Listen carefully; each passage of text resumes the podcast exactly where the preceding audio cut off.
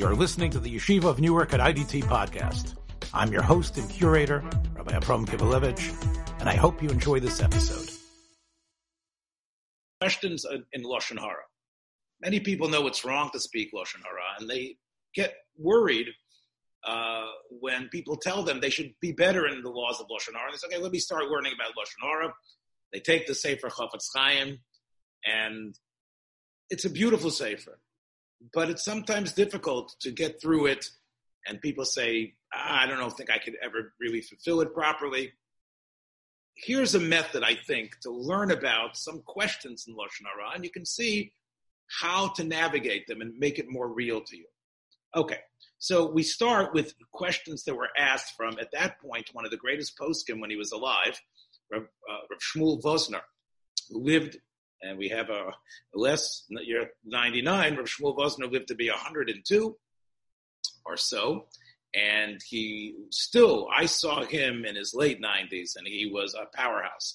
Here's some questions that here's Rav Vosner speaking. Um, he said, "I've been getting these questions about it's about girls' seminaries, girls' schools." He says, "Look, I don't want to be long-winded here. Uh, I'm okay. You're worried about lashon hara when the teachers try to find out about a student, or um, they're looking into whether they should take a certain student or not, and maybe in the investigations that's considered lashon hara. This is a very important question. Teachers sometimes believe there is no din lashon hara for them. Let's see what Rav Vosner says. Rav says, "Davar pasha to im hadrisha v'chakira."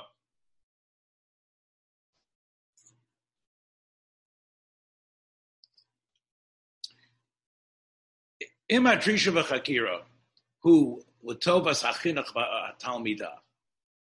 If the it's if it's meant for the sake of her own sake, shemuter lachkar alel.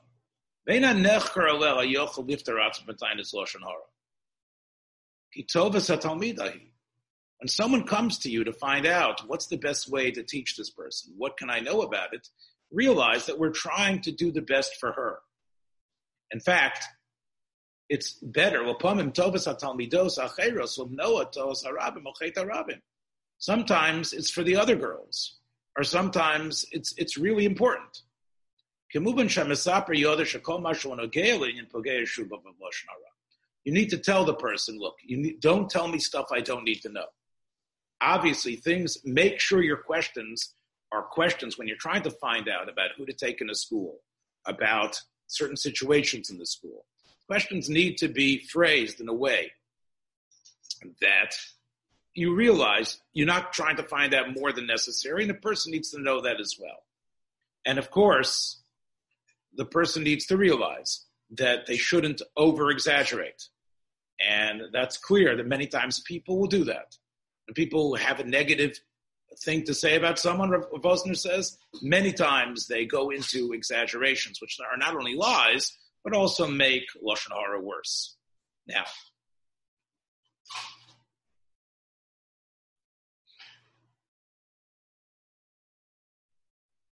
now, um, in terms of davening, he said, um, you're asking me about how the girl should daven. So he says, um, obviously, it's better that they should all daven together in class, however long they want to daven. Um, they shouldn't daven in all separate areas because, right? Um, and even though, so therefore, this is really not about Lashon Hara, it's more about how you should set up the davening situation in the girls' schools. Let's go on. Let's say you have uh, meetings with your parent, the teacher, the children's parents. You want to know what the teacher can say to the parents and what not. So obviously, if it has to do with what they are being paid to do, which is to teach the children, and you know, of course, that the parents are really the ones who are employing the teachers to act as their agents. So, of course, you want the parents involved. Now, um, clearly there's certain things that uh, should not be said. but you need to include the parents as partners. Now, let's say Rav Vosner says you have a, a girl in your class that's not listening. She doesn't seem to be acting proper. The question is, are you allowed, in terms of chinuch, to speak about it publicly in front of everyone? In fact, even to engage what used to be standard behavior, to sort of speak to her in a, in a strong tone that could embarrass her. Now, um, we know the Rambam does write that when it comes to boys in a class, when it comes to boys in a class, that it is sometimes mutter for the Rebbe to show anger in order to inspire. He doesn't necessarily mean it. He's not actually angry, but sometimes that is a motivator. Again, that's what the Rambam wrote many, many hundreds of years ago. Whether that's still relevant today or not is another issue. Again, obviously, Rav Vosner doesn't disagree what the Rambam says, but he says we realize that what the Rambam wrote for for the boys in the class, you can't necessarily assume is exactly the same for when you're teaching the girls. However, essentially, there are similarities. And what do you do first? Every teacher needs to, uh, uh, uh, originally says, son ba'ava. Start with positivity. If you see that that's not working, there is, you are allowed to show how frustrated you are and how upset you are in order for people to learn, in order for them to learn and for the others to understand. Now, getting angry, you have to realize you have to be very much in control. Don't lose your, your, mentality. Don't let it become real anger. So again, you can show that you're upset. You can raise your voice, even show some real emotion, but not when you've actually become real angry. Um, what about, and this is with boys as well. How about a teacher decides to do an oral examination or to ask questions from the students? Not just what's written. What's written, of course, and of course, when I was a teacher, and you know, I was a teacher for many years, I was very, very, uh, and all the, the other teachers and, and the students, and sometimes even the principals didn't understand why I did this. But my uh, approach was every test that I gave was a sacred bond between me and the student. When I would return tests, I would not return them openly. I would put them all in envelopes and give the envelopes to the student. And I would beg them, please, not to open the envelopes until after class. I didn't want students to know that everybody should know what a person got as a mark. I wouldn't announce who got the highest mark on a test. And I didn't want students, I didn't, if students asked me what they received, I would never say it publicly. However, I was the exception, I think. I'm not saying I'm great, uh, and I took a lot of heat from students because of that. Because we know being tested and people knowing how good you are is a way to embarrass someone. So he says,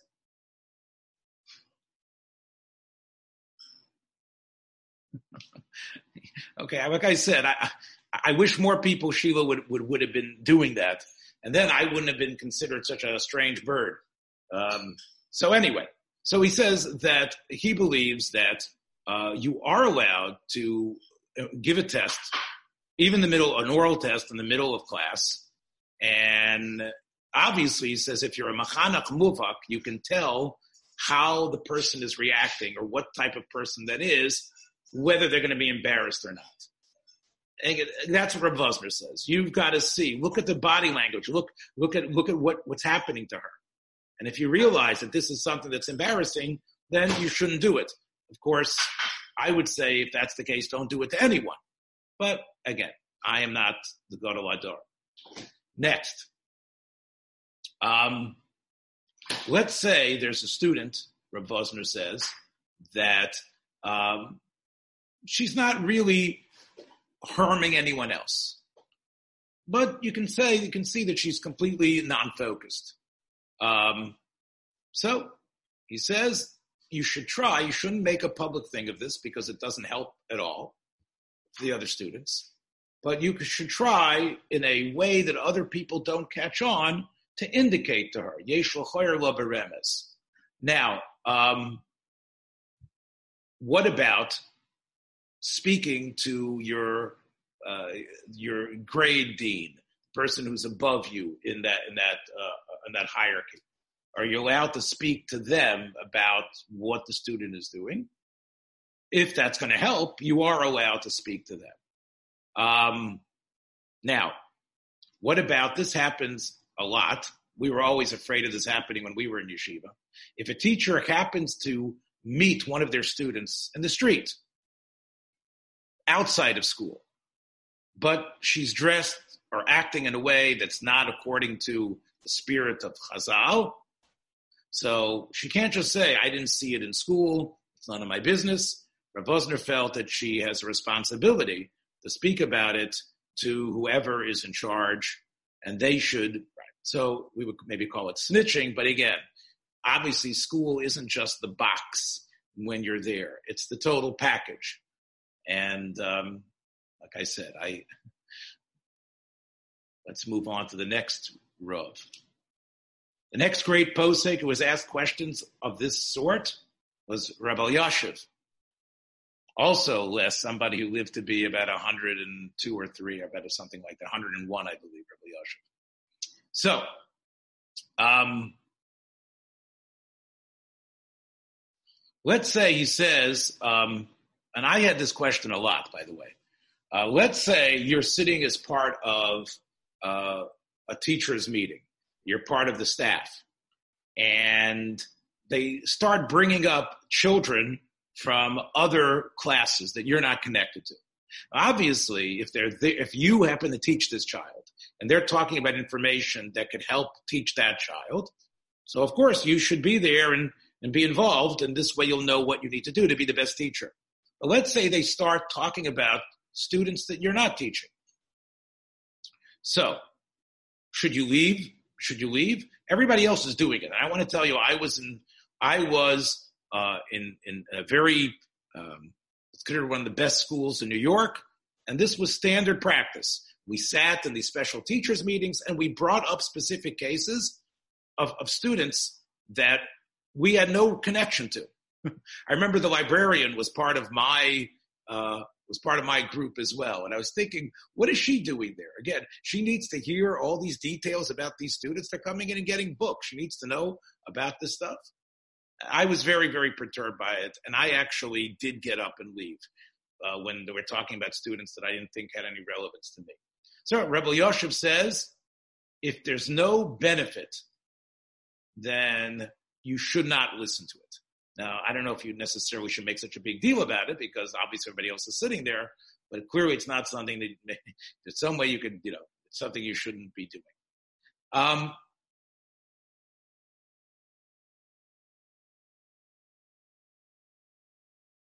here's a uh, an important question in lashon hara. Let's say a certain family has gone through a very difficult um, a very difficult financial situation. And the head of the family really doesn't want people to know about it. So now the question is, can you speak, you know about it. Can you speak to other wealthy people who are involved in tzedakah to help him? But you know that the person has a lot of pride. He doesn't want people to know that he's lost money in his business. So, um, we know that if you're a businessman and people hear that you went out of business or that you went bankrupt, that's gonna that's gonna be a problem in the future because it'll always be like a mark on you that you didn't make it, that your business went belly up. So obviously, even though you mean it for the best, that's something which can definitely be a lashon hara. It could be something that could hurt that person in the future.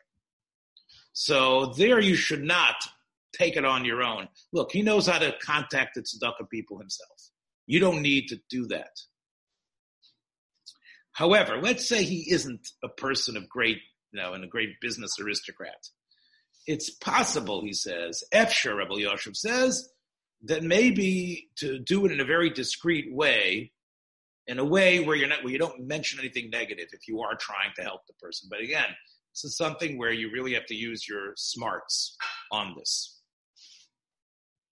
Uh, Yes, Henoch. why can't the Rav of the community anonymously uh, get a, a a collection, something like a Tomche Shabbos for the person who lost his business? Yeah. So here's the thing: you happen to know about it. The Rav yet doesn't know. The people don't know. You know somehow he's told you, or he's he's you're in his confidence, and he's told you that he's just lost everything. All his stocks went belly up. The guy, his business is completely in dreert, as we say in Yiddish. So now the question is: now you know he's going to be in a very bad situation. What should you do with that information? So you're right. Again, um, he can go to the Rav. But should you? Rebbe Yoshev says you got to be very careful here. Right, right, right. I understand. Right. okay. Now, here's another good question. It has to do with what we've been learning about in, in, in the other learning. Um, we know that there's vadim that are set up in different cities, and they collect tzedakah for for for good causes. Um, they expect everybody to pay a certain amount. Do they have a right to publish a list of the people who haven't paid yet? In other words, to say, look, pay by June 15th. You don't pay by June 15th, we're going to publish a list of who's paid and who hasn't paid. And everybody will see by your name that you haven't paid yet. Maybe that's a good way to get people to pay. Sort of like, oh, I don't want to risk public embarrassment. This way I'll pay.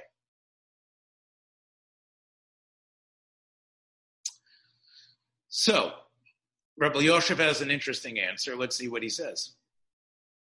Efshar lichtay v'shima zeh chayiv kach. The zeh chayiv kach. A lichta of misha dain lo shilem or misha kvar shilem. He says you are allowed to put that list up. And it says this, right? This one is, this one owes this much. This one still owes this much. Or to write who hasn't paid. Rabbi Yosef feels that's not Lashon Hara, even though, you know, it's, uh, I think there's others who would disagree with that and say that it's probably not the best method. Well, Yosef felt it was mutter. Okay. Um,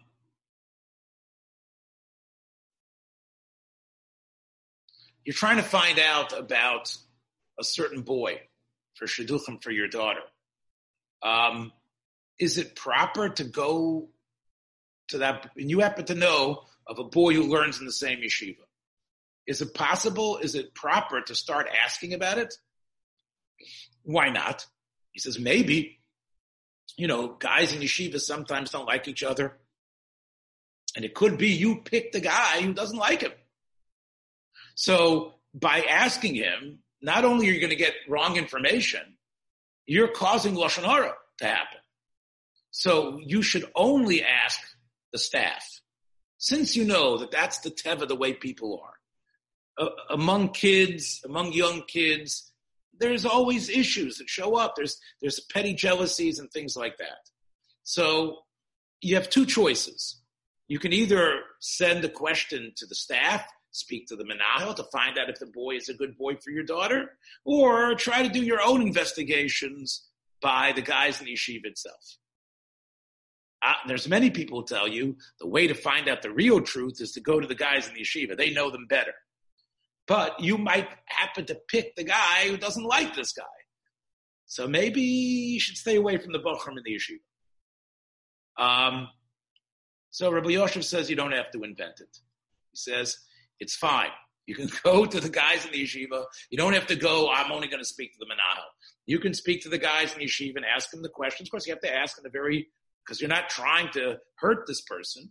You want to find out, because a marriage is very important. You want to find out the best information. Unless you know that there's some issues between these two. But you don't have to suspect that. What, Rabbi, why can't you ask a group of the of Bachrim? You don't have to ask one. Same question, Henoch. You, you, the guy is going to ask more than one, but uh, on every one that he asks, since we know that's the nature of yeshivas, maybe he should stay away from the guys because you might, you might, that was the question. You might bump into the guy who happens to be the guy who doesn't like him. So you're saying, Henoch, ask a bunch of guys. Well, you know, the next one you ask might be the one who doesn't like this guy.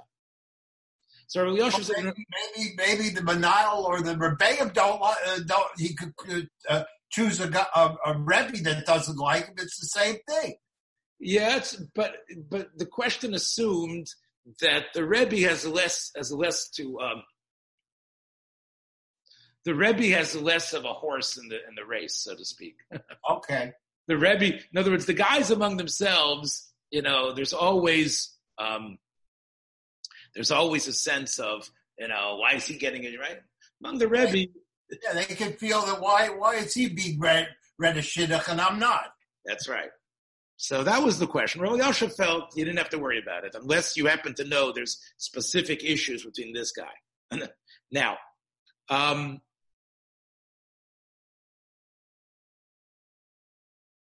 so here's an interesting question. Um, a Bocher is asked a question about a shidduch about a friend of his, and in the yeshiva world, that's not considered uh, negative.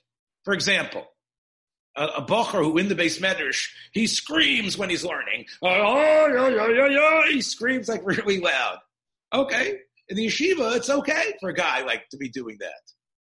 But when you, if the bocher says, hey, when this guy learns, he really learns up a storm. He's very, the balabas is going to look at that. That's a little bit strange.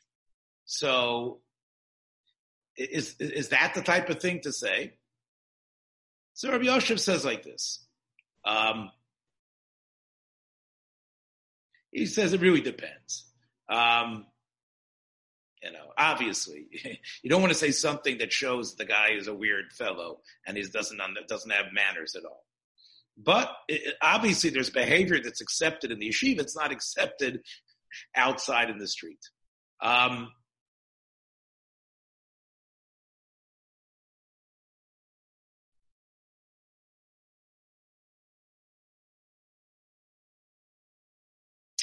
Um, see one last question here.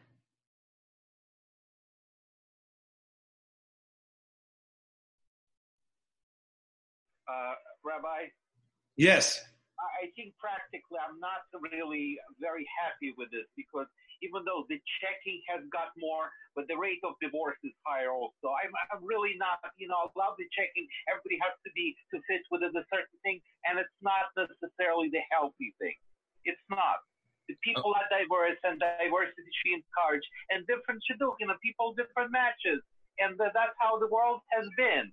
You know, the extra emphasis of this double check, it's like it's squaring to the, it has to be within criteria. I, I lived in Borough Park. I remember here, I mean, I'm not that way, obviously, as you know, but Harry, it's like, it's a, it's a paranoia this should do this should occur and it starts because of the requirements. What tablecloth they use? Do they use white okay. yeah. goes into the the so what it's like I, I it's beyond lashon hara. It's it's uh, it's uh, the the minimal you know the minimal things that go into and it doesn't I don't think it does anything healthy that that I'm not degrading. A certain level of checking is obviously required, but I think that today's emphasis of too much checking, I think, goes even counterproductive. So okay. I, I, hear what you're saying, Dr. Co- Dr. If anyone couldn't hear that, Dr. Kogan was saying that he doesn't like these the whole attitude that you go and find out about people uh, and ask questions about them. He feels that there's too great of an emphasis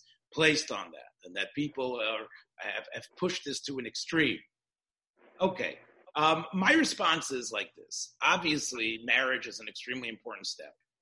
And it is important to find out, especially in the Haredi world, where the dating system doesn't reveal as much, right? They don't date for such a long time.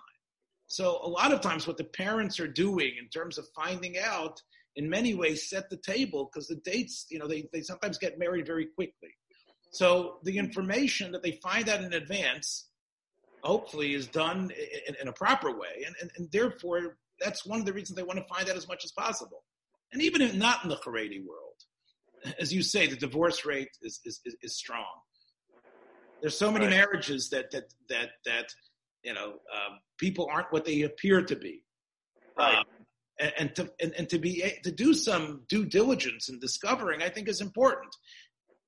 It, as to your point that this is something that is only a modern phenomena, if you read the actual book Chafetz Chaim, he talks about it quite a bit, and he talks about asking. He talks about shidduchim and finding out.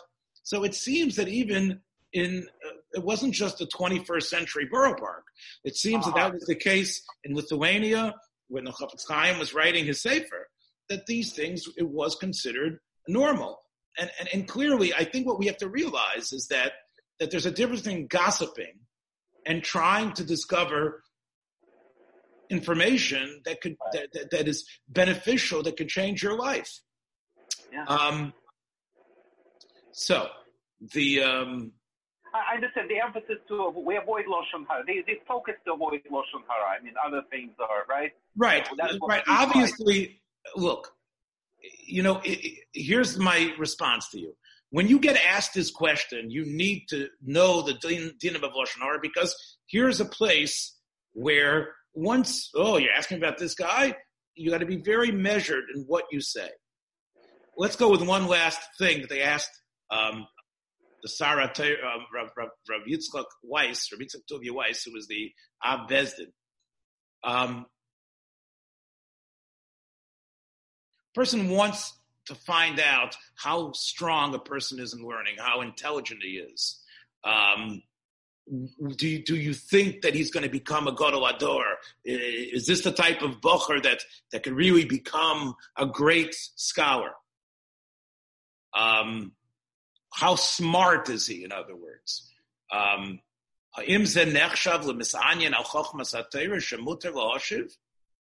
in other words, you are allowed to say how much Torah he has, how learned he is. You are allowed to.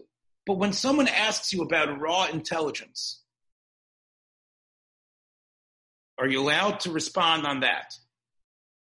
So he says, Rav Weiss, you're allowed to tell, you're allowed to speak about his qualities, his, his, his, his, his, his sharpness, how they are. But, um, but keep it just in that. You are allowed to mention that. I mean, there are people, again, you know, especially they don't want to mismatch. And because of that, you are allowed to speak about that in terms of uh, raw intelligence. You are allowed to say what your estimate is. Um,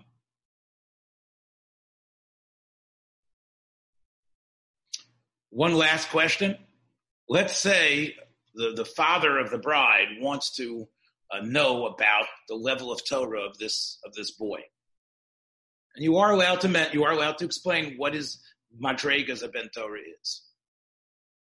Um, but are you allowed to also say that he comes from a family that doesn't have much Torah. Now, again, they didn't ask that question, but can you mention? Well, he's great, but you know his family is really not into learning at all. But and in fact, they're not so frum. Are you, are you allowed to say that? So on that, Rabbi says, of course not. right? You can't talk about it. The, the, question wasn't about the family, right? Um, and, and, the truth is, it's Rabbi, not. Yes. Right. Okay. If they ask, listen, that's their question. The Rebbe doesn't doesn't offer that information, Jackie. In other words, they came to the Rebbe to find out about the boy, or the whoever it is. The Rebbe doesn't need to add anything about what the family is like. In fact, Rabbi the Dayan said, Rabbi Weiss, the Dayan of the Eidach Hareda said, he says First of all, it's not true. What would be the reason? Because maybe he comes from, this is the background he comes from, maybe he's not going to stay in Torah. He says that's usually not the way. He says normally we, he says we see so many Bachrim who come from homes where they don't, they're not so into learning. And they become the best kollel guys. So you're not asked about it. You don't need to say anything about it. In fact, it's not even relevant, he says. Uh, you you were the, they asked. Thanks for joining us for another episode from the Yeshiva of Newark at IDT Podcast. Be sure to subscribe on your favorite podcast app so you don't miss a single episode.